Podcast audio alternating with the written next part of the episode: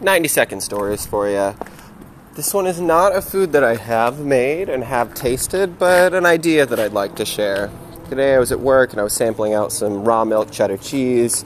Super smooth, super creamy. It's four months old, so it's a really young cheese, so it tastes a little bit like mozzarella and has a finish like cheddar cheese.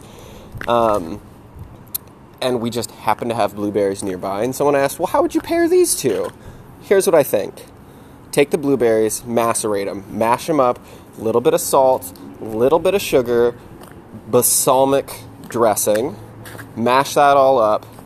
Just put a dab of it on top of a slab of cheese. So the cheese is your transportation device for flavor.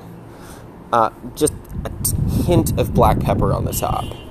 I think that would be delicious. That's what I'm calling it. Uh, young white cheddar cheese with a balsamic macerated blueberry and black pepper. That's not quite 90 seconds, but I guess I can just stall until then.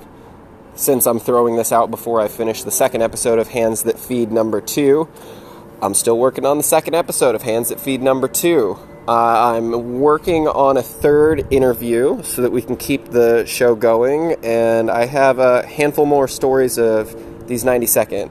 Let me know if you like this, if you like the other ones, so that I know what you want me to do. Anyway, that's 95 seconds. Adios.